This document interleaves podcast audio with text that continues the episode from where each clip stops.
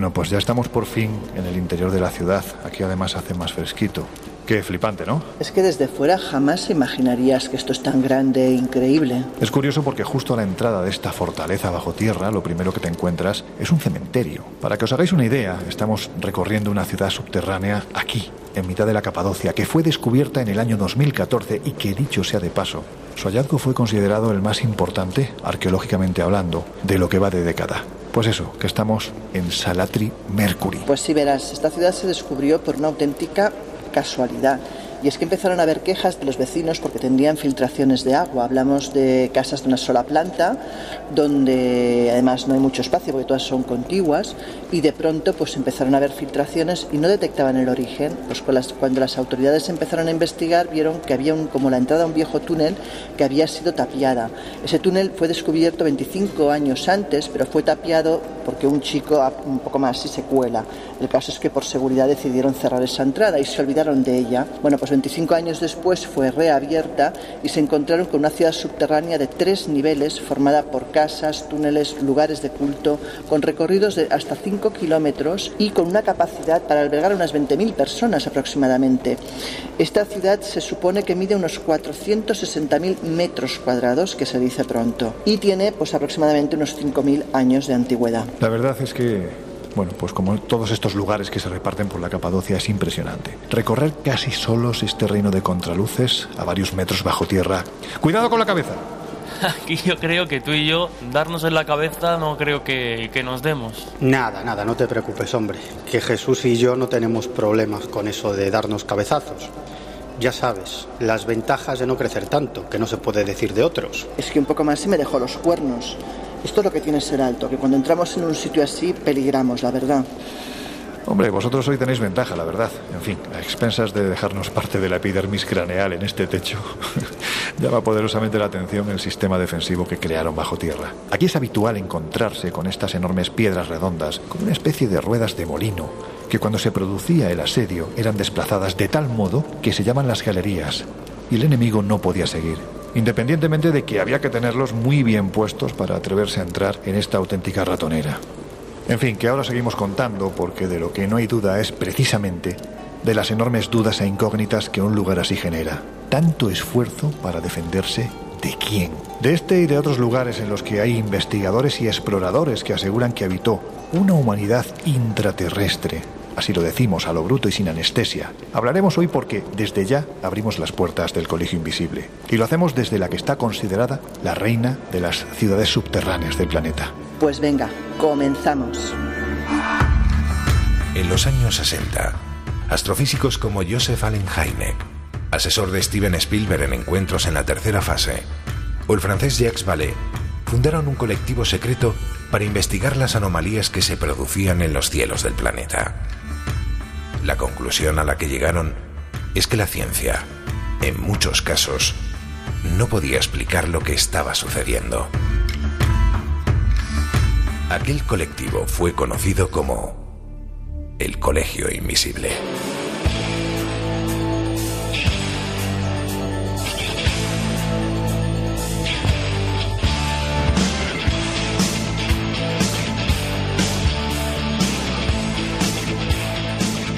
El Colegio Invisible, con Lorenzo Fernández Bueno y Laura Falcó en Onda Cero.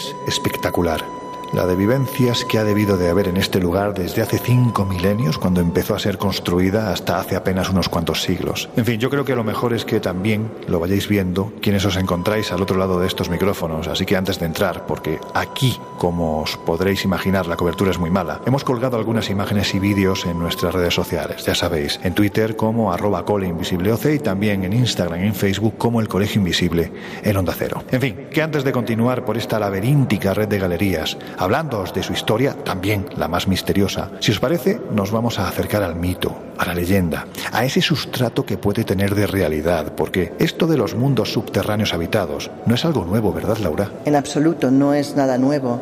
Y quizás los más famosos son eh, Shambhala o Shangri-La, depende del momento en que hagamos referencia a esa ciudad perdida y lo que es el reino de Agartha. ¿no? Ahora hablaremos un poco de los dos, de dónde surgen y un poco cuál es la tradición que se supone que ambos comparten. Pues verás, en el Tíbet y en muchos otros países asiáticos narran eh, relatos, leyendas, mitos sobre un lugar legendario que se supone que es la fuente de su aprendizaje y de su cultura, de la cultura precisamente de las sociedades asiáticas actuales. Según esas leyendas, el reino de Shambhala es un lugar de paz y prosperidad que está gobernado por dirigentes sabios y compasivos y cuyos ciudadanos serían un modelo a seguir, son amables, educados, es decir, hablamos de una sociedad modelo que desde luego hoy en día no luce por su, vamos, por su ausencia total en el mundo. ¿no? El caso es que la primera persona que menciona, la primera ocultista en este caso que menciona el reino de Shambhala es H.P. Blavatsky cuando escribe sobre la existencia de este lugar que se supone que está en Asia Central y que comenta, eh, está en, pleno desierto del Gobi. Dice que es el cuartel invisible de los Mahamas, la gran fraternidad de maestros espirituales, que se supone trabajan detrás, escondidos eh, precisamente por el bien de la humanidad. ¿no? Ese Shambhala también fue conocido anteriormente como el nombre de Shangri-La y es mencionado, por ejemplo, en la obra de James Hilton en Horizontes Perdidos de 1933. Pero ¿cuál es la leyenda? Shambhala no podemos decir que realmente exista como tal en el mundo físico, es más un realismo místico donde, donde se supone eh, viven esos maestros espirituales. ¿no? Se ha buscado en diversas ocasiones en el mundo real. Dicen que su ubicación, si es que existe, lógicamente, está cerca del Tíbet. Es conocido como el reino oculto y dicen que es la fuente de conocimiento precisamente de toda la espiritualidad eh, hindú o, asiática.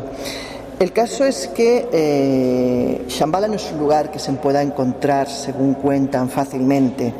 Creen que es un terreno que está guardado por seres con poderes sobrehumanos. De hecho, hay historias de personas que creen haberse encontrado en sus trayectos con estos seres. Por ejemplo, hay un artículo de un periódico hindú de principios del 1900 donde hablan con un comandante británico que estuvo acampado en el Himalaya y que dice que vio a un hombre muy alto, vestido de colores claros y con el pelo muy largo. Dice que en el momento en que este hombre se empezó a sentir observado, dio como una especie de salto a una ladera vertical y desapareció como en la nada, ¿no? Según el comandante, los tibetanos que le acompañaban no demostraron ningún tipo de sorpresa, porque según ellos, lo que había visto este hombre era uno de los, eh, de los cuidadores de la tierra sagrada.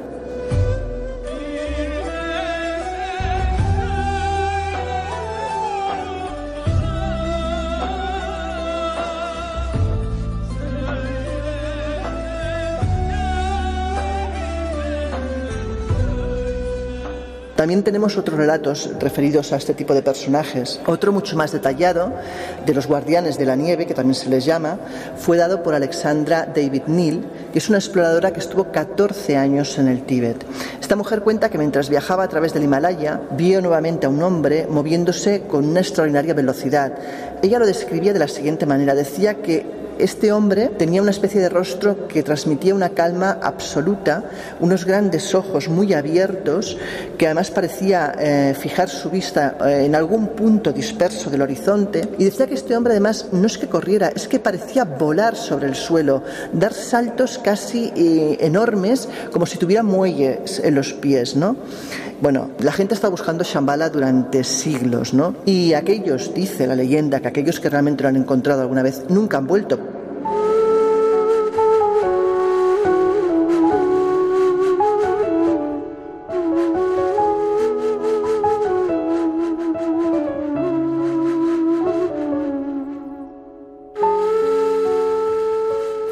Surge o, toma, no surge, pero sí toma mucha fuerza a raíz de los nazis y de la afición que Hitler tiene por los eh, temas relacionados con el ocultismo.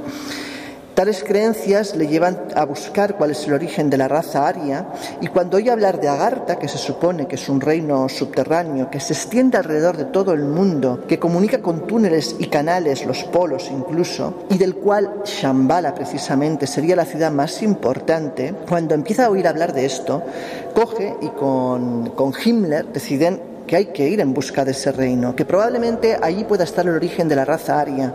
El caso es que envían una expedición al desierto del Gobi, a la meseta tibetana, en busca de esas entradas de Agartha. Hablamos de 1938 para ser exactos. Esta expedición es liderada por el zoólogo Ernest Schaffer, quien, según cuenta la historia, tuvo que seguir las órdenes de Himmler, aunque no estaba muy convencido de ello. El caso es que, bueno, como os podéis imaginar, ni encontraron eh, Agartha, ni encontraron los orígenes de la raza aria, ni de nada que se pareciese. Sin embargo, sí que es verdad que ayudaron a, fortalecer ese mito sobre Agartha y sobre Shambhala, precisamente con esas búsquedas.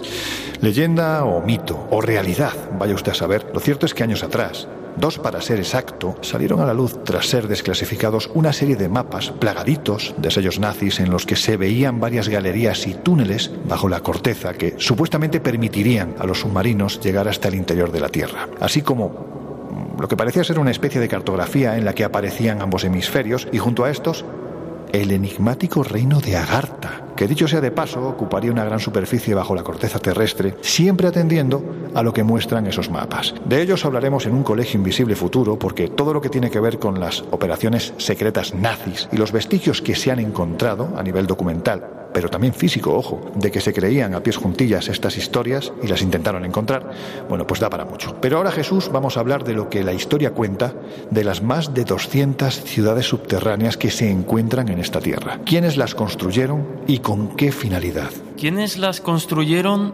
Puede ser quizá una respuesta medio sencilla, ¿no? Se cree que, que los pisos más superficiales pues fueron tallados por los hititas allá por el 1850 antes de Cristo. La función, sin embargo, pues sigue siendo un tema más complejo y una polémica más entre los, los expertos, aunque, insisto, dado el número de personas que pueden refugiarse en estas ciudades y en sus diferentes pisos, pues la imaginación puede dispararse porque, como digo, si tenemos que remontarnos antes de Cristo para rastrear el inicio de su construcción, pues es muy probable que estas ciudades fueran reutilizadas por frigios, por seguidores de Alejandro Magno, por romanos e incluso sería muy probable que también por cristianos que huían de esas primeras persecuciones. Pero como digo, los enigmas que plantean estas ciudades subterráneas de la Capadocia son muchísimos. Por su construcción, por su cantidad de pisos construidos hacia abajo, por las dimensiones y el kilometraje. Ten en cuenta que son 37 las ciudades que hay abiertas al público para su visita, pero que los expertos calculan que son más de 200 las que, las que podrían encontrarse en la zona. Y como digo, con unas cualidades bastante llamativas. Eh, nos encontramos, por ejemplo, unos sistemas de ventilación bastante ingeniosos y llamativos para la época. Por ejemplo, si yo ahora me encendiese un cigarrillo en una de las plantas inferiores, más subterráneas, veríamos cómo esos sistemas de ventilación serían capaces de eh, elevar, de extraer el humo hacia la superficie. Pero no solo eso, sino que también pueden ser utilizados casi casi como sistema de, teléfono arcaico, porque eh, por muy abajo que nos encontremos en estas ciudades, como digo, por estos sistemas de, ventilación, pues podemos incluso lanzar mensajes, hablar y veremos cómo son recibidos al otro extremo de la, de la obertura. Oye Jesús, pero lo cierto es que a pesar de que las primeras ciudades se descubren a principios de la década de los 60 del pasado siglo, no menos cierto es que quien realmente las da a conocer es un personaje polémico, vamos a decirlo así, a raíz de sus mm, polémicas también investigaciones. Eh, las investigaciones, las especulaciones y aquí lógicamente pues debemos citar de nuevo a uno de los grandes personajes que ha puesto en el mapa muchas de estas, de estas ciudades, porque no olvidemos que a pesar, lógicamente, de su valor histórico, cultural y turístico, pues gran parte de la popularidad del sitio en el que nos encontramos se lo debemos a Erich von Daniken, el famoso autor de libros como La respuesta de los dioses, donde baraja la posibilidad de que pues, determinadas civilizaciones extraterrestres nos visitaran en el pasado más remoto y nos proporcionaran determinados conocimientos. De hecho, él no descarta, y en su libro lo propone así, que estas ciudades excavadas bajo tierra tengan la función nada más y nada menos que de servir de búnker, de lugar de protección casi para una especie de, de guerra extraterrestre o de invasión extraterrestre. Lógicamente, pues esta teoría eh, está descartada a día de hoy, pero sí que hay autores, por ejemplo, que, barajan la posibilidad de que sirviesen estas ciudades casi pues en el paleolítico a modo de, de refugio preglaciar eh, al borde de la última glaciación para los habitantes de la zona. Esta, por ejemplo, esta teoría es defendida por Andrew Collins. Es verdad, pues que los que más han especulado son personajes normalmente vinculados a la pseudohistoria. Pero lo cierto es que tampoco existen explicaciones mucho más convincentes, hombre, lógicamente que la de los extraterrestres sí.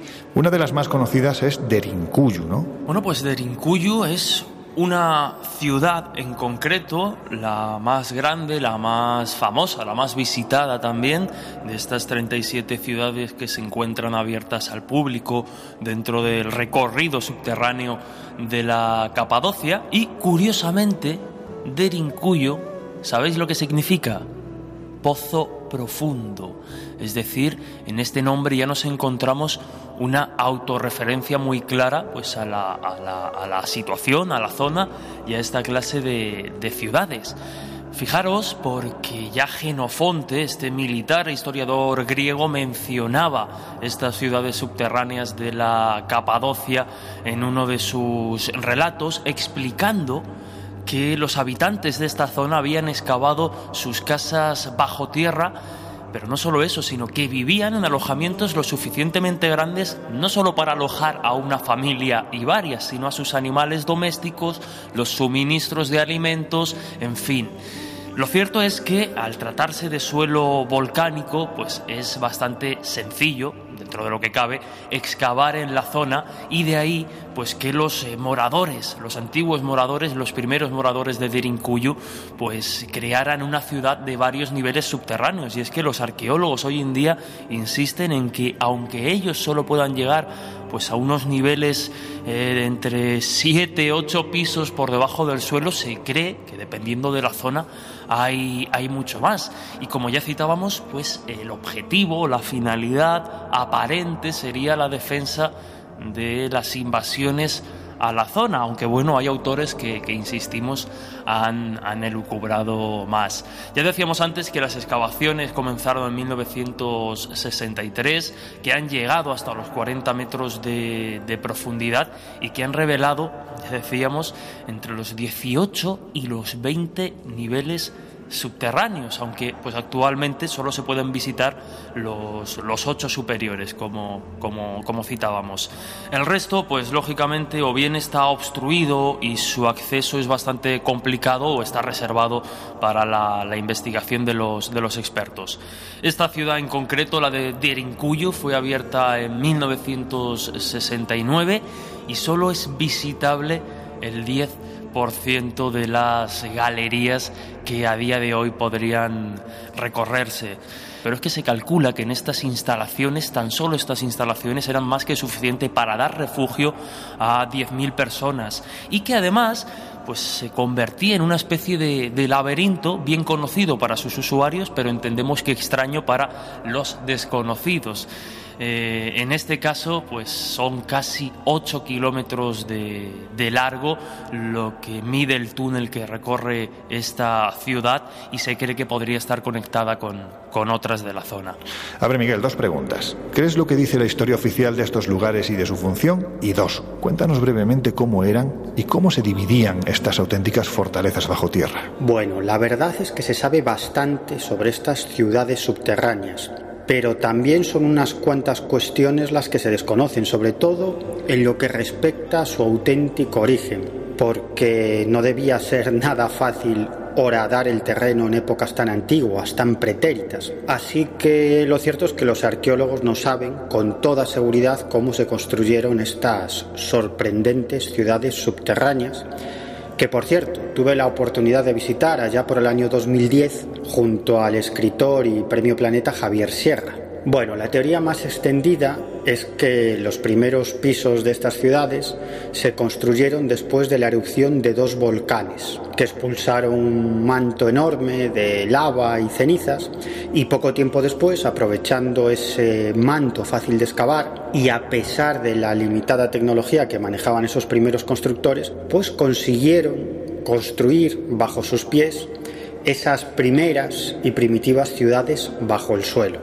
Luego, con el paso de los siglos, sucesivos pueblos y grupos humanos siguieron horadando el terreno, pero en este caso mm, creen los arqueólogos ya con mejores herramientas y con utilizando algunas técnicas de excavación, en fin. Mm, los arqueólogos, esto es muy interesante, que estudiaron estas ciudades subterráneas, argumentan que en los pisos superiores no se aprecian marcas de cinceles u otras herramientas, pero a medida que vamos descendiendo a otros pisos inferiores ya se ven claramente esas marcas de cinceles, como si los constructores de las primeras plantas lo tuvieran mucho más fácil para excavar y los constructores de los sucesivos pisos inferiores pues tuvieran muchísimas más dificultades para vencer esa roca volcánica.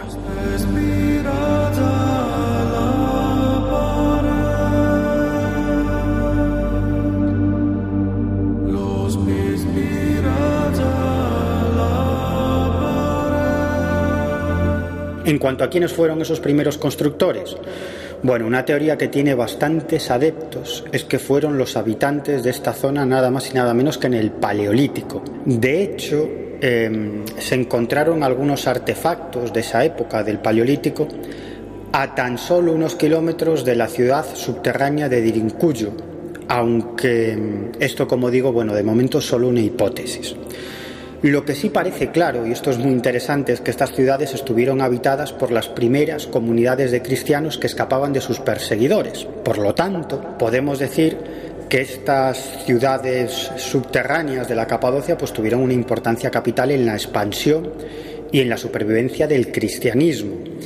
Recuerdo, por ejemplo, que en la ciudad de Dirincuyu eh, tuve la oportunidad de visitar entre otras estancias, una iglesia en forma de cruz con una pila bautismal, es decir, algo que supuestamente habrían utilizado esas primeras comunidades de, cristianos que se ocultaron en estas ciudades bajo tierra. En cuanto a cómo eran estas ciudades, pues bueno, es algo absolutamente alucinante, pero que todavía podemos contemplar hoy en día. Fijaos, hasta el momento se han localizado unas 40 de estas ciudades bajo tierra, pero los arqueólogos están convencidos por diferentes evidencias que debe haber más de 200 200 eh, ciudades subterráneas en las que llegaron a vivir 1.200.000 personas. Bueno, es algo absolutamente impensable, difícil de creer hasta que no entras en estas auténticas urbes bajo tierra y empiezas a descender pisos. Y esa es otra, porque en las ciudades descubiertas los arqueólogos solo han logrado descender unos cuantos pisos hacia abajo pero saben que todavía hay muchos otros pisos bajo sus pies que todavía no, no han sido desenterrados por los arqueólogos.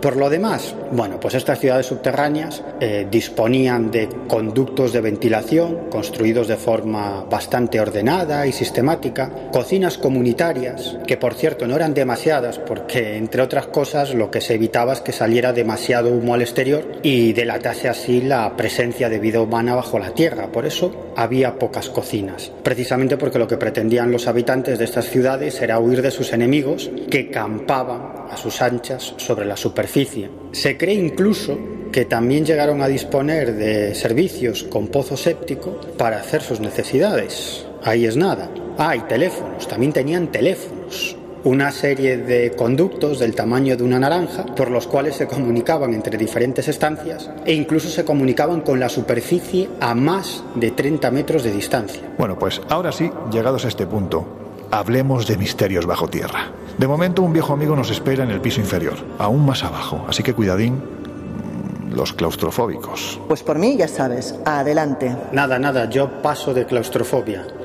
Vamos, creo que solamente voy a sufrir claustrofobia cuando me muera y entonces saldré del féretro y volveré a la vida. Oye, pues la verdad es que la temperatura aquí es bastante maja, no se está nada, nada mal.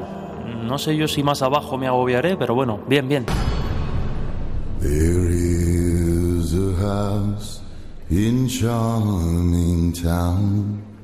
They call the rising sun.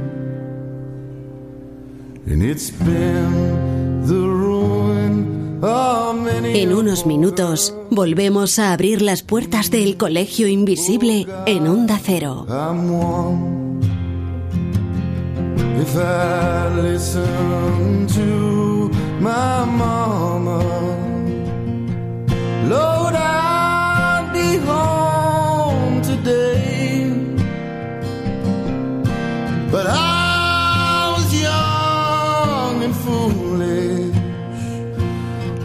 Handsome rider led me astray. Go tell my baby sister never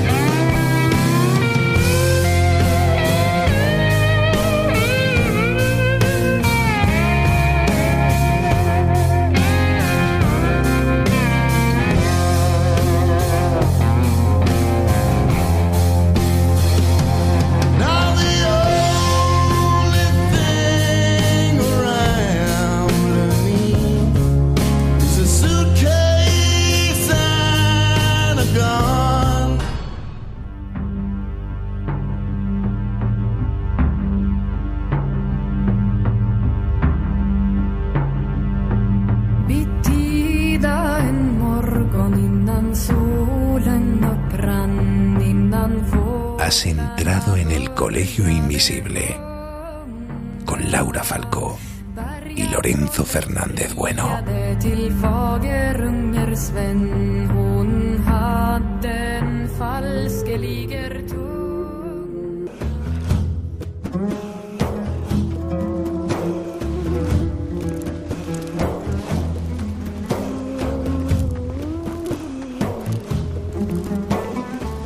Continuamos recorriendo este mundo bajo tierra y os aseguro que conforme avanzamos, la, tenaza agarra con fuerza el corazón solo de pensar lo que tenía que ser un asedio en este lugar, el pueblo entero aquí metido mientras el enemigo intentaba llegar hasta los pisos más profundos. En fin, que ya veo que ahí está esperándonos en mitad de la penumbra un fantástico escritor y periodista, viajero como pocos, y uno de nuestros invisibles favoritos. José Quijarro, ¿cómo estás? Pues alucinado, Lorenzo. Eh, tú sabes que era un sueño de pequeño, porque uno de mis primeros libros, No es terrestre, de Peter Colosimo, narraba que aquí en la zona de Anatolia y en la Capadocia eh, se extendían una serie de ciudades subterráneas eh, cuya capacidad está por encima de la población que podía existir en aquel momento y que él atribuía a la protección o para protegerse de amenazas extraterrestres. Dejando de lado la imaginación de lo cósmico, es evidente que penetrar en una de estas ciudades, como la que nos encontramos, Acid Mercury, es eh, una auténtica pasada. Y lo es porque, como tú mismo puedes comprobar, como esto que tenemos aquí a la izquierda, hay una serie de ruedas eh, que encajan a la perfección Para que se hagan una idea, los amigos que nos pueden estar escuchando, pues esta puede tener tranquilamente metro y medio de diámetro y encaja perfectísimamente con la puerta que tiene que proteger. Y, estás viendo cementerios, graneros, establos, eh, pozos, eh, en fin, toda una estructura subterránea para protegerse de qué. Esa es la pregunta. ¿Para qué este esfuerzo titánico? En fin, si te parece, Josep, regresamos un momento a la entrada, porque justo ahí nos encontramos con algo que en el resto de ciudades de la Capadocia, repetimos, más de 200, no hay. Se trata de un cementerio. Sí, es el único cementerio que se ha encontrado en una de estas eh, ciudades eh, subterráneas.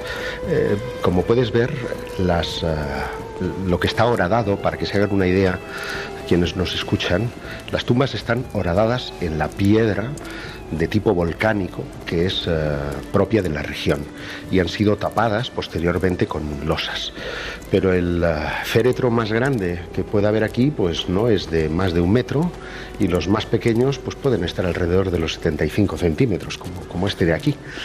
Eh, con lo cual es evidente que un ser humano no cabía entero, que tuvo- tuvieron que ser desmembrados para ser eh, para recibir el, eh, eh, el, el entierro, ¿no? El, la sepultura, las personas que aquí fallecieran.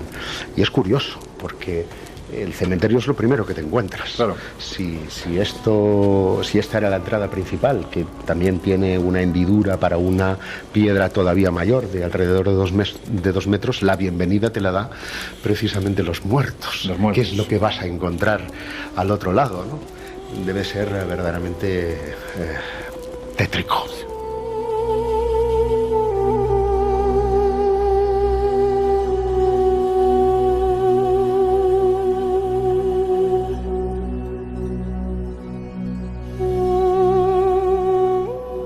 Vamos, si te parece, a los primeros pobladores de este lugar, porque estamos hablando de un pueblo que era precisamente un pueblo conquistador y de repente, cuando llegan a esta zona del planeta, deciden meterse bajo tierra para protegerse. Yo creo que ese es uno de los grandes enigmas que hay en torno a esta historia. ¿Por qué de repente se ocultan? La pregunta clave creo que es ¿de quién se querían proteger? Bien, eh, lo que nos cuenta la historia es que los hititas eh, habrían llegado del norte del eh, Mar Negro, eh, huyendo quién sabe de qué, y que se habrían establecido en esta zona de Anatolia después de pasar a cuchillo a todos los pueblos autóctonos y eh, asentarse en, en estas eh, ciudades. Repentinamente algo cambia en su conducta y es que de ser un pueblo conquistador empiezan a excavar eh, ciudades subterráneas, algunas llegan hasta los 15 pisos de profundidad, que se dice pronto, llegan hasta 75 hectáreas de extensión y además se intercomunican entre ciudades, es decir, cavan túneles profundísimos eh, y acertadísimos mm, de una precisión absoluta para llegar de una ciudad a otra siempre por debajo de tierra. Al venir acá nos comentabas que una desviación de un grado en la unión bajo tierra de estas galerías suponía que te fueras... kilómetros a- de kilómetros de distancia. Eh, posiblemente eh, todos tengan en la mente el salvamento del pequeño Julen en Totalán, eh, donde los bomberos utilizaron técnicas de georradar y otras eh, cuestiones modernísimas para acertar exactamente en un túnel a cuatro metros de profundidad, es decir, a cuatro eh, metros de distancia, perdón, eh, no de profundidad, a 15 metros de profundidad. Pues imagínate aquí a mm, distancias de 7, 8 kilómetros, eh, hacer túneles que vayan a encajar a un lado y al otro para comunicarse.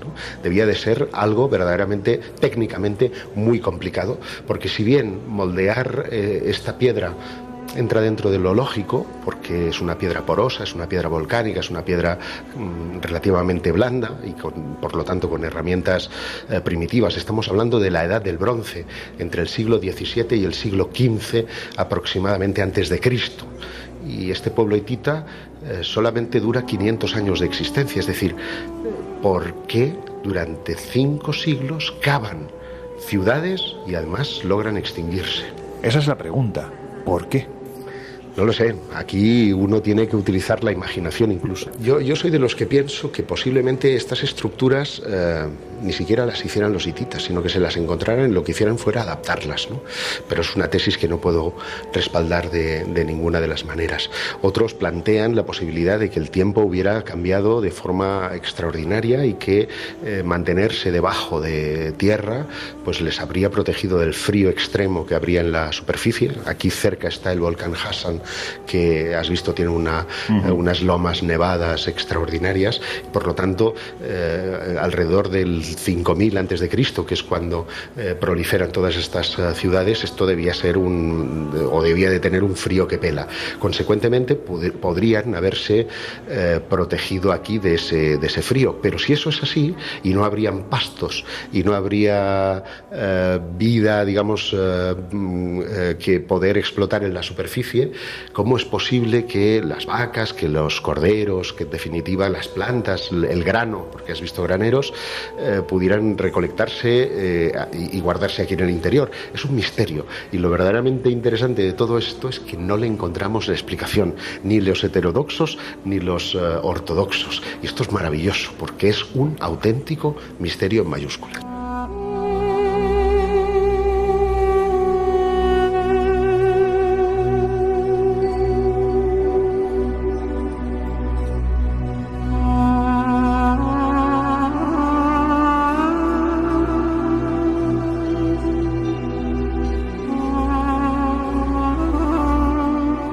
Decir, que lo que parece claro es que esta gente, acostumbrados a la guerra, bueno, no solo a la guerra, acostumbrados a ganar casi siempre de repente, deciden ocultarse.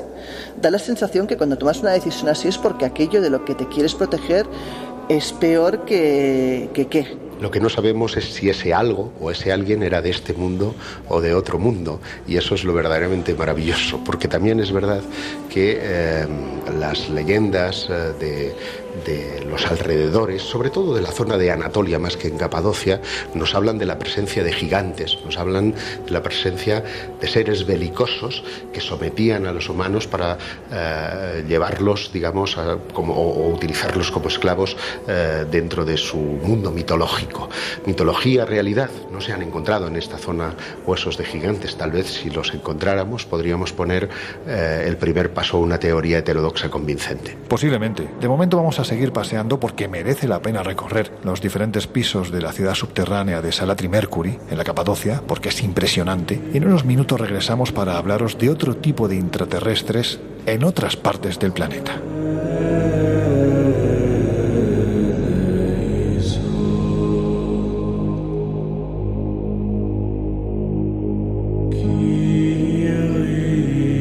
Hay lugares en el planeta, lugares vinculados a la historia que os estamos contando, quizás en su faceta más extraordinaria, sin que eso signifique increíble, que perfectamente podrían servir de argumento para una novela. Y si hubo una novela que ubicó ese mundo desconocido y habitado bajo tierra, esa fue, precisamente, El viaje al centro de la Tierra, de Julio Verne. Pues eso, un auténtico visionario, ¿verdad Jesús?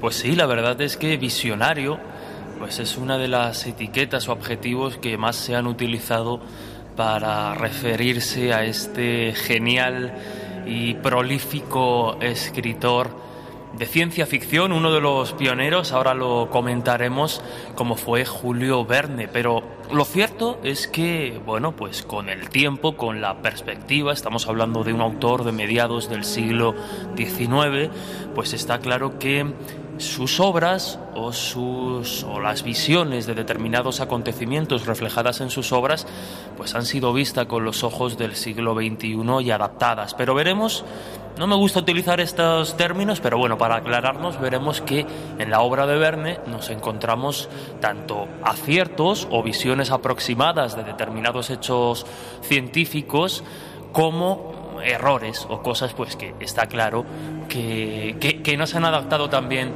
al paso del tiempo. Pero es que lejos de ser pues eso, un adivino, un visionario, alguien que, que tuviese la capacidad casi profética de adelantarse al futuro, pues la realidad nos revela algo bastante distinto, ¿no? Se trataba de un escritor resuelto, estudioso, muy entregado y que pues desarrolló un, un, sistema bastante eficaz, ya no solo de trabajo, sino también pues de cultivar determinadas amistades de científicos en su época, lo que lógicamente pues le daría una base interesante para sus, sus obras. Como digo, cuando él finalmente acaba sus estudios en Derecho, inicia su carrera como fiscal, se da cuenta de que eso pues no, no le da la felicidad, no está del todo contento. Él quería ser un escritor de éxito. Finalmente es animado por unos cuantos compañeros y al lanzarse a la aventura y al ser un joven aspirante y, y, y casi desconocido escritor, pues tuvo que buscarse la vida de algunas maneras. Entre esas formas estaba la redacción de artículos pues sobre temas científicos, sobre temas históricos, trabajos estos que lógicamente le exigían documentarse ampliamente sobre diferentes aspectos técnicos y, científicos. Ya comentábamos antes que también pues se entrevistaba con eh, los científicos de la época, con expertos de, del momento, leía revistas científicas, libros de referencia, periódicos y él se va dando cuenta de que eh, pues todas estas ideas podrían incorporarse y podrían utilizarse para divulgarse pues a través de determinadas novelas. Iba mezclando casi en un innovador género literario que sería pues bautizado poco después como, novela científica, va mezclando elementos de la narración de aventuras, de la narración de misterio y de ficción, con los más recientes descubrimientos y con las exploraciones de, de su época. Cuando finalmente consigue eh, iniciar esa colección de, de, novelas bajo la etiqueta de viajes extraordinarios, nos encontraremos pues que es una manera ideal, además en una época donde la ciencia intentaba ganar terreno a la religión y más concretamente en Francia, donde bueno, pues la religión tenía el peso de la, de la educación, pues vemos cómo las novelas de Julio Verne se convierten en esa forma perfecta de combinar entretenimiento con la difusión de los conocimientos y las ideas de, su época. Insistimos ¿no? en lo de que era un lector obsesivo de, de revistas científicas y geográficas y que además sostenía que cada dato contenido en sus obras había sido examinado al detalle y era rigurosamente exacto.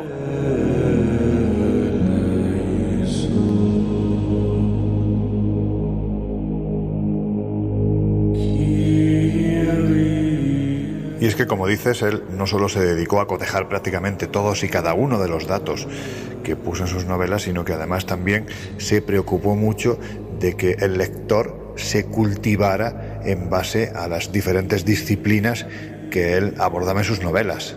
De hecho, esta línea editorial de viajes extraordinarios, cuyo propósito era, pues eso, ¿no? Proporcionar al lector el conocimiento científico que no contemplaban los programas de educación, que no recibía mediante los canales convencionales, pues esta colección, como digo, daría pues las grandes obras de, Julio Verne, algunas de las grandes obras, Viaje al centro de la Tierra, que ya citábamos, De la Tierra a la Luna, 20.000 leguas de viaje submarino y bueno, La Vuelta al Mundo en 80 días, no, no podía faltar. Pero como decíamos, quizá esa capacidad más visionaria de, de Julio Verne venga precisamente por lo que citábamos, ¿no? por ser un lector compulsivo de revistas científicas, por estar al tanto de las últimas innovaciones tecnológicas y todo eso lo, plasmaba en sus obras. Por ejemplo, el telégrafo, ¿no? que, conectó al mundo casi en tiempo real y revolucionó el mundo de las comunicaciones, pues nos encontramos que es uno de los aparatos más utilizados por, por Phileas Fogg dentro de la novela La Vuelta al Mundo en, en, en 80 días. Y esto que se ha hablado, como decíamos, de su carácter visionario, pues bueno, eh, los expertos consideran que más que un visionario era pues un, un agudo eh, un agudo analista de, la realidad con una intuición tremenda para, para algunas de, de, sus propuestas. Por ejemplo, en la novela de la Tierra a la Luna, pues se escoge el lugar del lanzamiento muy cerquita de Cabo Cañaveral, en Florida, que será pues de donde se lancen las, las misiones o muchas de las misiones de, de, la NASA. En la novela de la Tierra a la Luna, pues se describe precisamente el retorno mediante un amerizaje en aguas de, del Pacífico. Igual, un punto muy cerquita, apenas 5 kilómetros, del lugar en el que cayó la nave Apolo 11 tras su regreso a la Tierra. Como dicen los expertos, es muy probable que lo que nosotros podemos interpretar que ha sido un modo romántico como visión, eh, como visionario, mejor dicho, pues se deba precisamente a que muchos de los científicos que desarrollaron los programas espaciales con posterioridad pues habían leído a Verne en su juventud. Y no hay que olvidar que, que, esas ideas que Verne eh, mostraba en sus libros, pues muchas de ellas estaban basadas realmente en datos científicos y en criterios eh, muy atinados, ¿no? muy, muy acertados. Eh, por ejemplo, pero como decíamos, ¿no? estos inventos que, que, imaginó, que aparecieron en sus obras, pues algunos se cumplieron, como el submarino, los cohetes, la superpoblación, el teléfono, las guerras bacteriológicas, las videoconferencias, y otros, pues sin embargo, no, no tanto, los tubos neumáticos a través de los mares, los transformadores solares, en fin, lo que cabe señalar, y es lo importante, es que todos ellos, todas las novelas fueron impulsadas por una mente despierta, una mente curiosa y una mente apasionada y que confiaba mucho a pesar de su última etapa, quizá más pesimista por las posibilidades de, la ciencia en manos imperialistas, pero una mente, insisto, la de Julio Verne, que siempre se documentó, siempre buscó más y siempre intentó pues atisbar el futuro.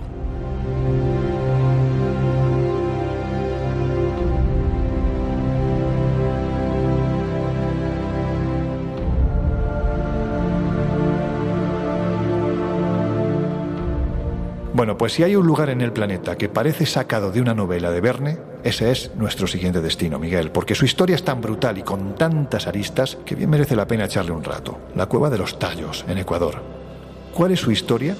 ¿Y por qué se hizo célebre? La cueva de los tallos es una oquedad subterránea enormemente profunda que está en el oriente de Ecuador, en plena selva, concretamente en el territorio de los Suar, más conocidos como jíbaros, ya sabéis, los famosos reductores de cabezas, aunque la verdad es que a ellos ni les gusta que los llamen jíbaros, ni tampoco les gusta nada su fama de reductores de cabezas. Y al parecer, un coronel del ejército ecuatoriano fue el primero en referirse a esta gruta bajo la tierra allá por el año 1860.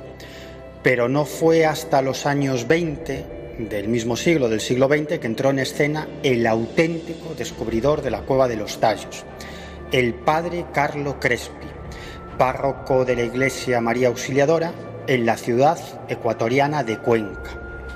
Lo cierto es que el padre Crespi no tardó en organizar expediciones a la selva, en principio, bueno, con la intención de evangelizar a los Suar, a pesar de todas las advertencias que le hicieron respecto a que podía acabar muerto por los belicosos Suar, que no querían que nadie los importunase en sus dominios. Pero bueno, contra todo pronóstico, o quizás porque los Suar no eran tan temibles como los pintaban, pero el caso es que el sacerdote hizo buenas migas con los indígenas y estos empezaron a, a regalarle una serie de piezas metálicas con grabados que supuestamente salían de la cueva de los tallos. Parece que Crespi envió bastantes de estas piezas al Vaticano y otras muchas se las quedó, hasta el punto de que creó un, museo con todas ellas. Bueno, desde mi punto de vista, estas piezas eran, como digo, piezas de aspecto metálico, eran demasiadas, ¿no? Una cosa es que los indígenas le regalaran algunas piezas y otras que manejase miles de ellas. Yo creo que aquí hay algo que no cuadra, ¿no? Que es que es o que suena a algo muy fantasioso. Bueno, el caso es que en el año 1962 eh, un incendio en el museo hizo que muchas de esas piezas pues, quedaran consumidas por las llamas y se perdieran para siempre. Y algunos años después eh, entra en escena otro de los protagonistas de esta historia, Juan Moritz, un aventurero, explorador, empresario y en definitiva buscavidas de origen húngaro que se había sentado en Ecuador mm, fundamentalmente para hacer negocios, pero también para estudiar las culturas de los pueblos indígenas que le interesaban muchísimo. Bueno, Moritz se hizo amigo de Crespi e incluso se trasladó a vivir a Cuenca para estar más cerca del sacerdote. Bueno, en verdad, lo que pretendía Moritz es que el padre Crespi le revelara la ubicación de la cueva de los tallos, porque parece que Crespi había estado en la boca de esa cueva junto a sus amigos Suar, aunque él decía que nunca había bajado hasta su interior. En su momento el célebre escritor suizo defraudó a mucha gente, todo hay que decirlo, pero si lo miramos con perspectiva, independientemente de que las teorías de Daniken sobre algunos momentos del pasado fuesen auténticas aberraciones, no se le puede negar que logró, gracias a sus más de 60 millones de ejemplares vendidos más de 30 idiomas, que gente que jamás se había interesado por la historia, de repente se acercara a esta disciplina. Repito, no voy a defender a alguien que, como en su momento aseguró el gran Fernando Jiménez del Oso, entró en la historia como un elefante en una cacharrería, pero sí vamos a decir que su labor divulgativa, aunque extrema y en muchos casos fraudulenta, sirvió para incluso preservar yacimientos arqueológicos que permanecían abandonados y a punto de desaparecer. Pero en fin, que no me enrollo. Laura, él no estuvo pero quien sí lo hizo hace apenas una década fue otro de los amigos del programa, el viajero y divulgador peruano Ricardo González. Y creo que antes de venirnos para acá, entraste en contacto con él, ¿no? Pues sí, efectivamente. Llamé a Ricardo y estuve un buen rato charlando con él sobre la cueva de los tallos. Y la verdad es que sus respuestas no dejan indiferente a nadie.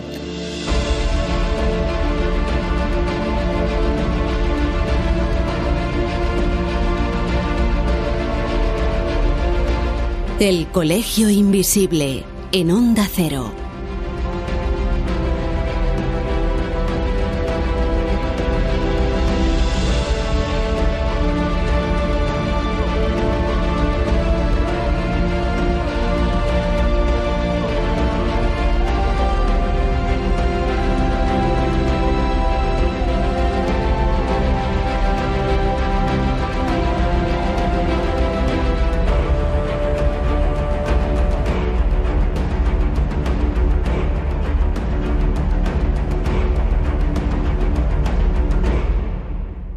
Verás, lo primero que le pregunté fue por qué decidió ir a esa cueva, la cueva de los tallos, cuál fue el motivo realmente de ese viaje. Y eso es lo que me respondió. La cueva de los tallos siempre llamó mi atención, no solo por los textos que todos conocemos, que se publicaron en su momento, hablando de un supuesto mundo subterráneo en esa región de Coangos, en Ecuador, sino también porque como peruano, al haber crecido en medio de tantos misterios, que entroncan con creencias pre-incas de túneles subterráneos, de tesoros de los incas posteriormente, entre otros enigmas, creo que fue lo que más me motivó a escudriñar los misterios de la cueva de los tallos. Me enteré de que estas cuevas eran realmente complejas, que no se trataba de una exageración de su difusor principal, el húngaro argentino Juan Morix, sino que realmente eh, involucraban una gran red que excedía toda la zona de Coangos y también la zona fronteriza que menciono en el Perú. Así que tenía un interés por conocerlas personalmente, para ver qué de cierto había las afirmaciones de los textos, informes, incluyendo el testimonio de Morris, y cuando se dio la oportunidad de llevar a cabo una expedición en el año 2002, eh, participé con mucho entusiasmo para investigar y experimentar la cueva de los tallos. Luego le pregunté qué esperaba encontrar cuando entró en ella y qué fue realmente lo que se encontró. Esta es su respuesta. Muy difícil de contestar porque, por un lado, había información que circulaba en los referidos textos que se publicaron con bastante éxito, por ejemplo los de Eric Kem, que hablaban de un mundo subterráneo con una biblioteca metálica, con símbolos, todo esto inspirado, aunque de forma distorsionada, en las investigaciones del ya mencionado Juan Morix. Eh, no es que exactamente esperaba encontrar eh, en la cueva la biblioteca metálica de Morix, sino que quería ver por mí mismo qué había allí, cuán desierto era todo esto, sea lo que fuese. Así que la cueva de los tallos encerraba tantas cosas, tantos misterios, que la única manera de ver cuán desierto es todo esto es yendo allí, ensuciarse los zapatos, eh, tratando de percibir el lugar y también de contrastar la información con especialistas, ¿no? Porque nosotros no somos geólogos, no somos espirólogos eh, profesionales, sencillamente investigadores de campo y también testigos de lo imposible.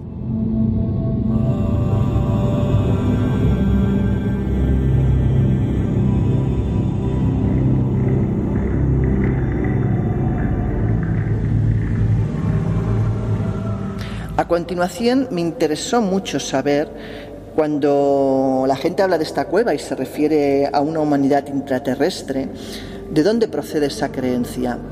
Esto es lo que él opina. La idea de un mundo subterráneo es bastante vieja, bastante antigua, que por cierto considero se debe separar de la creencia en una tierra hueca, algo que a mi entender es inadmisible. Una tierra con grandes entradas en los polos, entre otras teorías que en su momento tuvieron mucha influencia en grupos ocultistas esotéricos, pero que discrepan con la realidad. El mundo subterráneo sencillamente una compleja red de túneles que deambulan, se enroscan, se mueven a través de la corteza terrestre.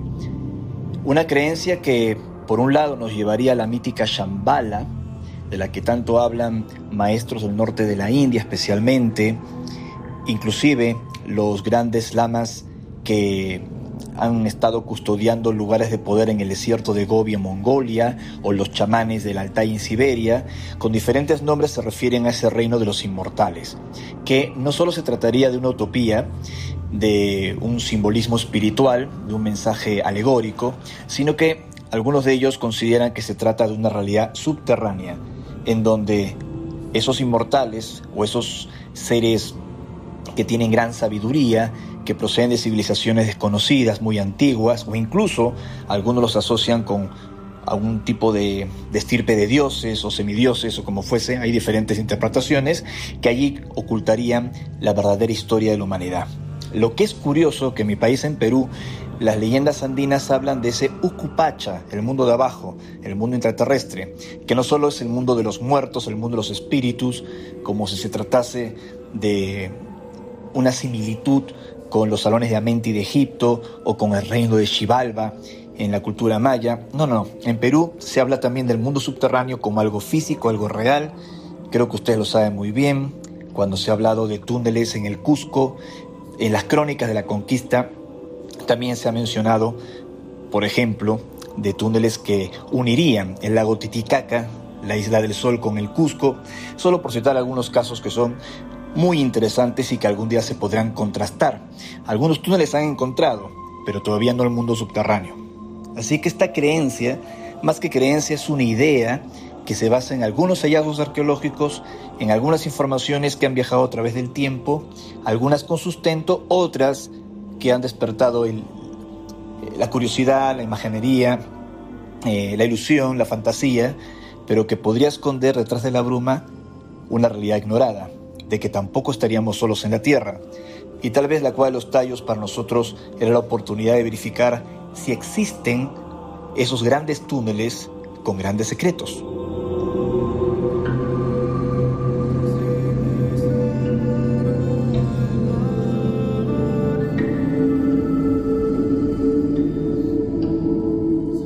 También le pregunté si encontraron algo durante esa expedición que realmente fuera revelador. He tenido la oportunidad y soy muy agradecido con la vida de haber viajado por muchos puntos del mundo, algunos lugares bastante inhóspitos, muy interesantes, eh, vinculados con experiencias de contacto, con apariciones de, estos objetos del fenómeno ovni, también llenos de leyendas y de historias, y he explorado varios túneles en distintos lugares. Eh, desde grutas en la Sierra Roncador en el Brasil a las cuevas de Monte Shasta, eh, por citar algunos casos, pero la cueva de los tallos sigue siendo eh, la cosa más fascinante que, he conocido en esta expedición internacional, que hicimos un grupo, como ya mencioné, en el año 2002, partimos desde Quito y llegamos a la zona del oriente de, Ecuador, recibidos por los Shuar.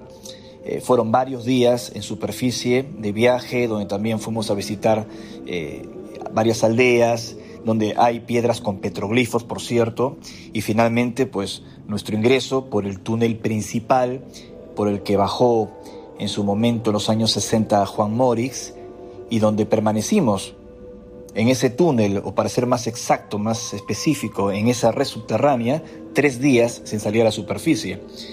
No es un detalle menor porque muchos investigadores van a la cueva de los tallos, logran persuadir a los Shuar para que los reciban, eh, se toman la foto en la entrada, eh, a veces logran bajar a, la cueva, están dos, tres horas, eh, se toman una foto para el libro, luego suben y, ya está, y esa es su percepción de la cueva de los tallos. Y lo digo con mucho respeto, pero no se puede ir así las corridas, sobre todo con el esfuerzo, lo que es un viaje de esta naturaleza.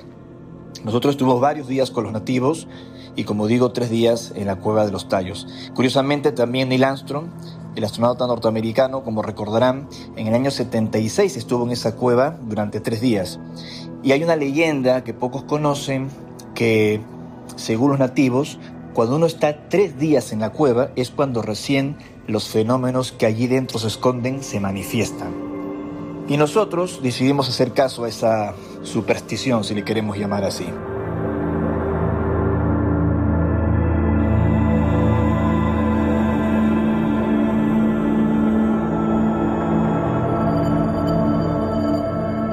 Recorrimos la zona, fue eh, impresionante, estamos acompañados de José Sanz, un nativo eh, shuar que había sido reclutado por el ejército del Ecuador durante la lamentable guerra con Perú que también mencioné.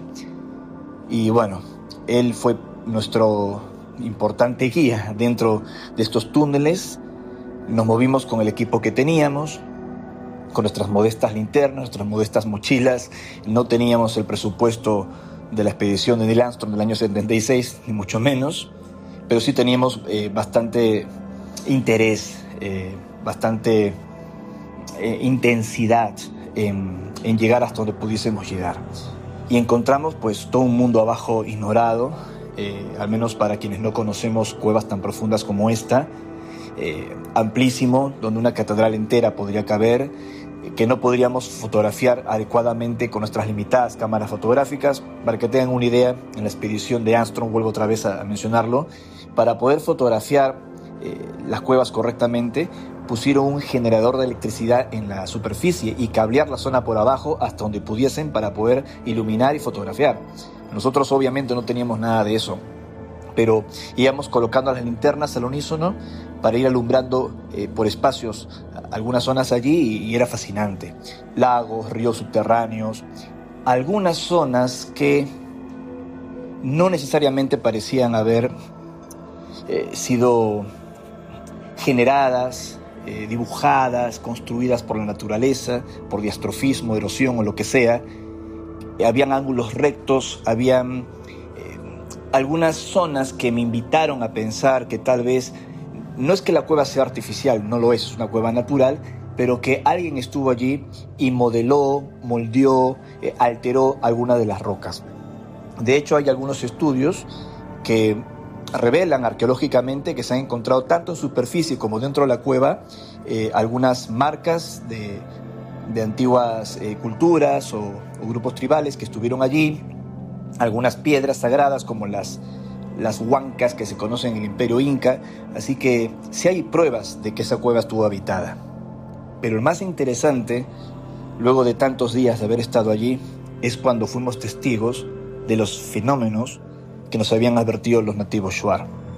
Luces que incluso vimos dentro de la cueva que surgieron sobre el techo, sobre nuestro eh, campamento, si se le puede llamar campamento, que acostamos nuestras bolsas de dormir sobre una montaña de excremento de murciélago y allí teníamos que dormir, no había otra alternativa, que se encendían, que interactuaban con nosotros. No fue una alucinación por estar varios días en oscuridad, no estábamos locos, o sea, realmente lo vivimos. Luego pisadas, luego movimientos, eh, escuchamos que alguien nos observaba, eh, que estaba allí, que algo nos estaba eh, como siguiendo. El propio nativo se asustó y sacó un cuchillo y cuando más adelante yo pude acercarme al ruido y alumbrar con la linterna, eso fue lo más alucinante de este viaje, y no estoy mintiendo. Unas pequeñas criaturas de más o menos un metro de estatura, que tenían brazos, piernas como unos pequeños hombrecitos, con la cabeza amplia, eh, los ojos eh, oscuros y muy grandes, pero no asociar esta imagen que describo, por ejemplo, con los grises que tanto se habla en la ufología, no tiene nada que ver. Eran como unos niños pelados, eh, unas criaturas que eran inofensivas porque se asustaron cuando les alumbré con la linterna y se fueron un poco hacia atrás y se marcharon. Cuando le pregunté con mi expedición a los nativos si sabían sobre estas criaturas pequeñas, que se mueven en los túneles, que eran como muy huidizas y de qué se trataba todo esto, imagínense el impacto, ellos me contestaron que eran los guardianes de los túneles. Y yo les bauticé con el nombre de Sunkis, partiendo de esta creencia shuar de que en esos túneles, en las lagunas y los ríos de la selva, se encuentran estos nunguis o sunkuis o algo así que se pronuncia en el idioma de ellos, que protege justamente estos santuarios naturales.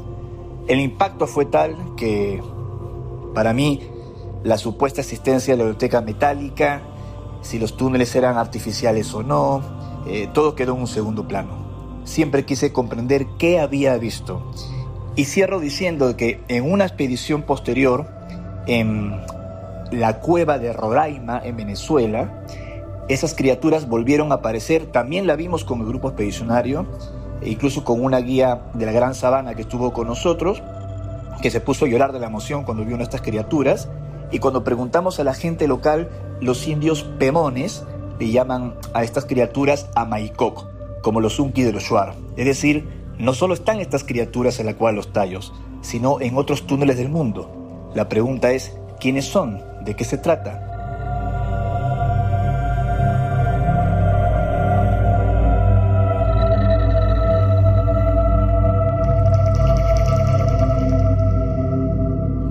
Por último le pregunté si él creía que en algún momento de la historia esta cueva pudo estar realmente habitada por una humanidad diferente y si eso fue así, cuál era la razón para ocultarse. Estoy convencido que no es ningún delirio pensar que en algún momento lugares como la cueva de los tallos pudieron haber sido habitados por alguna cultura desconocida o incluso, como lo acabo de narrar, que actualmente esos túneles estén habitados por criaturas que ignoramos los humanos en la superficie. Esto me hace hurgar en tantas leyendas y mitos que nuestra soberbia ha ignorado, que ha despreciado y que nos hemos burlado de los nativos y de tantos chamanes en el mundo que escribían criaturas similares que se habían desarrollado en estos espacios intraterrestres que funcionaban como custodios, eh, guardianes de túneles secretos. Lo más interesante de, este viaje es que al regreso yo me entrevisté con Gerardo Peña Mateus, el abogado de Juan Morix, que me atendió su despacho de la ciudad de Guayaquil. Y Gerardo Peña Mateus me confesó que Morix llegó a la supuesta biblioteca metálica gracias a estas pequeñas criaturas. Solo cuando yo le narré mi experiencia, Peña Mateus eh, me confesó esto, que Morris en un momento se había como desvanecido cuando estaba explorando los túneles y que estas criaturas lo, cogieron de ambos brazos, lo levantaron entre, entre varias criaturas, según el testimonio de Morris a, a su abogado Peña Mateus, y que lo habrían llevado a la mencionada biblioteca metálica, donde otros seres altos, que Morris llamaba los taltos, en el idioma magiar, un idioma antiguo, ancestral de su Hungría natal, que significa como guardianes, lo habrían recibido. Mori distinguía los guardianes de los registros, que serían como los protectores de la información. Tal vez, quién lo sabe, si se trata de los ignotos y escurridizos eh, remanentes de esas culturas perdidas de las que ya hablamos, y que los Unkis eran como el enlace entre la superficie y el mundo subterráneo que son los que perciben las intenciones de quienes están allí y que se toman al menos tres días, y esto explicaría la leyenda, para evaluar si el explorador que entra en estos santuarios tiene buenas intenciones, tiene el corazón abierto o solo un interés periodístico, intelectual o de buscador de tesoros. Por eso que la gran mayoría de los periodistas, investigadores, que van con toda su soberbia, con todo su ego para ver eh, si esto es verdad o no es verdad, eh, que van más con ganas de, desmistificar, de burlarse, de echar por tierra eh, estas experiencias, no ven nada porque el lugar se oculta a ellos. Sé que suena un pretexto, una excusa, pero solo quienes hemos entrado en lugares así sabemos que esta es la verdad.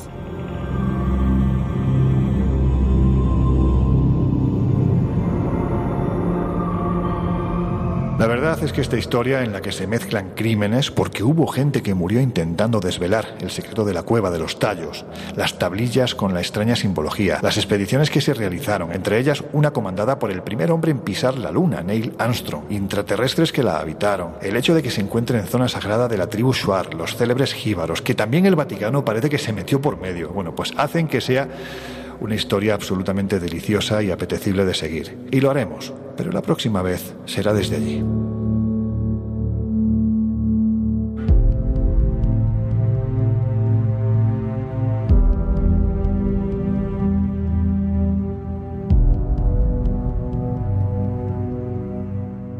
Antes de continuar, ¿vosotros qué pensáis de lo que acabamos de escuchar? Porque dejando a un lado la seriedad y el rigor de mi querido Ricardo en todo lo que hace, todo esto parece propio de una peli, eso sí, una peli de las buenas. Ya te digo, aunque yo daría algo por haber estado allí. Ricardo tiene el mérito de que no habla de oídas, sino que viaja a los sitios, se mancha las botas y se la ha jugado en varias ocasiones. Y además de todo esto, pues se documenta muy bien y, y posee un amplio conocimiento de los asuntos que investiga.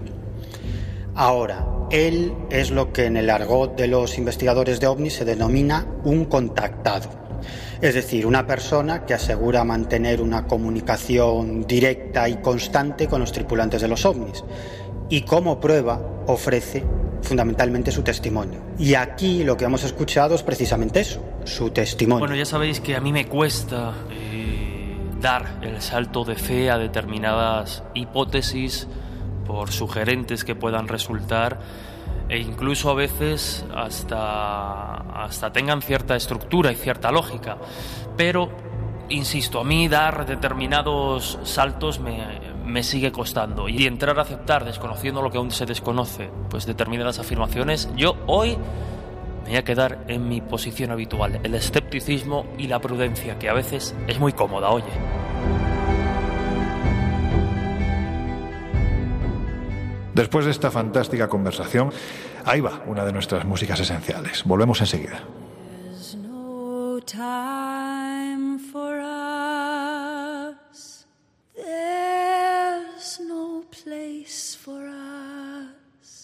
What is this thing that builds our dreams yet slips away from us? Who wants to live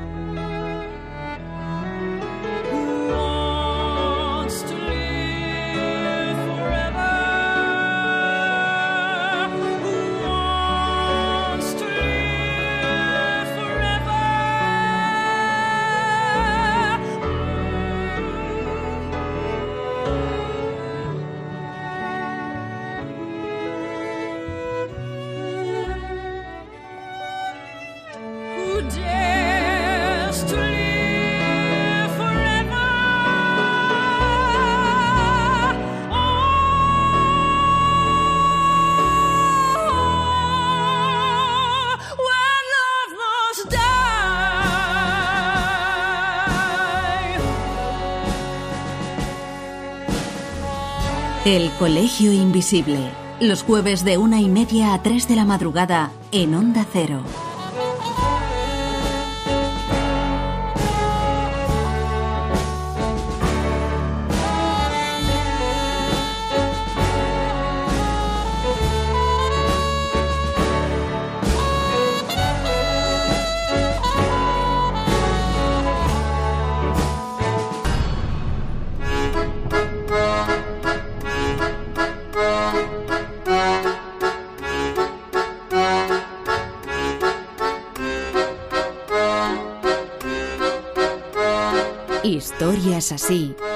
Ocurren en el Colegio Invisible.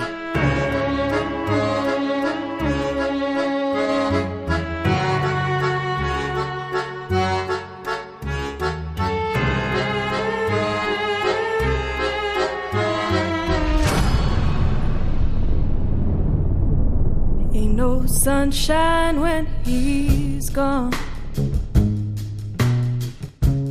It's not warm when he's away. Ahora sí llega el momento de concluir, ya sabéis, para mí uno de los más divertidos del Colegio Invisible porque creo que en cierto modo salís a las claras del armario. Y la pregunta es obvia, ¿creéis que en el pasado habitó el mundo subterráneo una humanidad desconocida? ¿Una humanidad intraterrestre?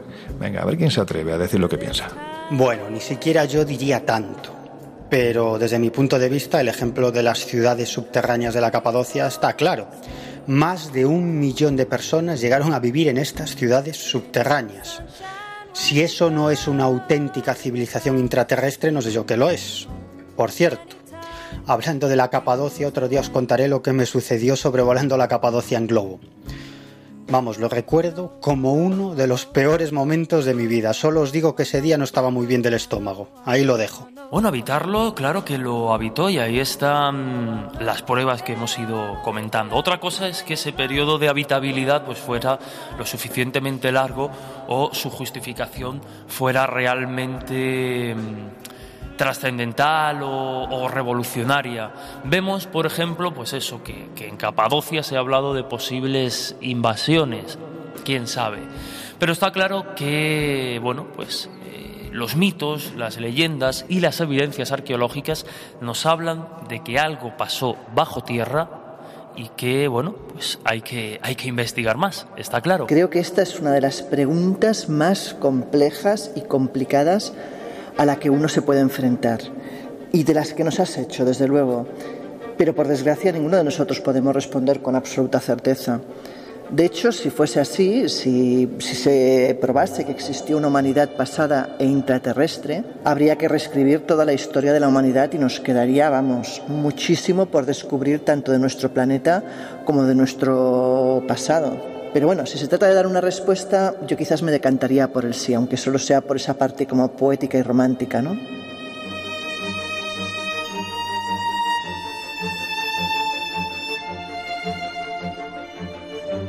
Bueno, que nos vamos acercando ya a los minutos finales del Colegio Invisible, así que en estos siete días en los que no vamos a estar en antenas, ya sabéis que nos podéis encontrar en el kiosco con la revista Año Cero Enigmas, que es, bueno, pues viene llena de misterios, de aventura, de exploraciones, de viajes, en fin, todo lo que tiene que ver con el Colegio Invisible resumido en 116 páginas. También estamos en nuestras plataformas digitales, espaciomisterio.com y viajesprisma.com. En la primera, de hecho, hemos abierto hace ya unos meses nuestra plataforma premium, la primera plataforma premium de misterio en, español, donde podéis encontrar reportajes, eh, bueno, pues producciones documentales extraordinarias por todo el mundo. La última que estamos poniendo es, bueno, pues un viaje que se ha realizado a Isla de Pascua.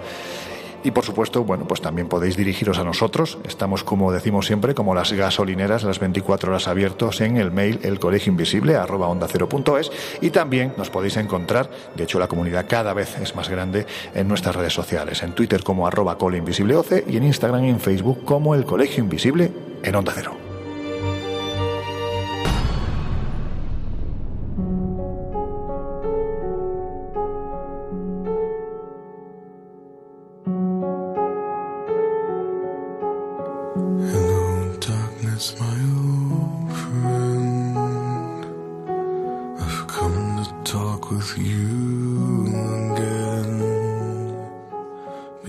De niños casi todos tuvimos la posibilidad de leer Viaje al centro de la Tierra de Julio Verne o de ver la película y estoy convencida que la historia despertó algo en el interior de la mayoría de vosotros. Pensar que nuestro planeta tiene un radio de más de 6.000 kilómetros hasta el núcleo y que salvo roca, hierro, magma y otros componentes no hay nada más, pues nos parece quizás poco. Pensemos que el agujero más profundo realizado es el Pozo de Kola en Rusia y tan solo tiene 12,3 kilómetros de profundidad. El hombre ha buscado desde tiempos remotos refugio en las cuevas y grutas que caprichosamente le deparaba la naturaleza y en algunos casos labró las suyas propias. ¿Por qué no creer que pudo habitar en el inframundo durante periodos remotos donde quizás la superficie era peligrosa o climatológicamente convulsa? De ser así, ¿a qué profundidad? ¿Y a qué época nos estaríamos remontando?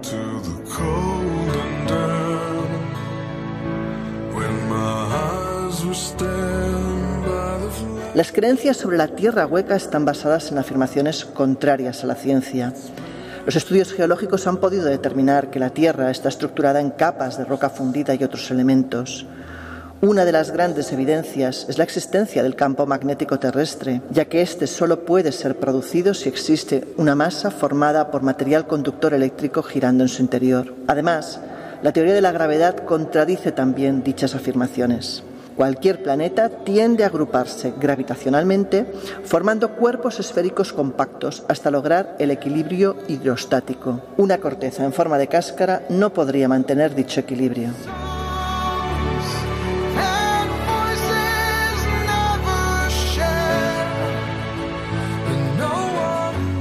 Pero, ¿y si la Tierra no estuviese hueca? ¿Y si lo que hubo, o lo que quizás todavía exista, es una red de túneles y espacios creados para poder vivir oculto dentro de ella? ¿Quién lo sabe?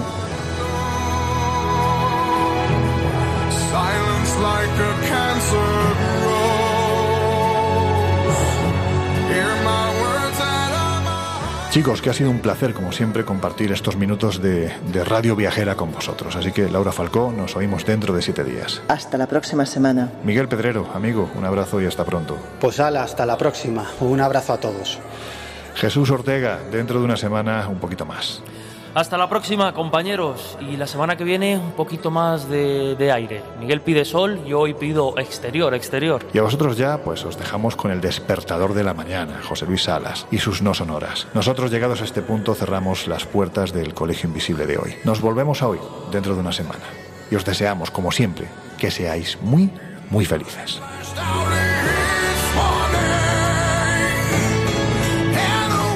El Colegio Invisible con Lorenzo Fernández Bueno y Laura Falcó en Onda Cero.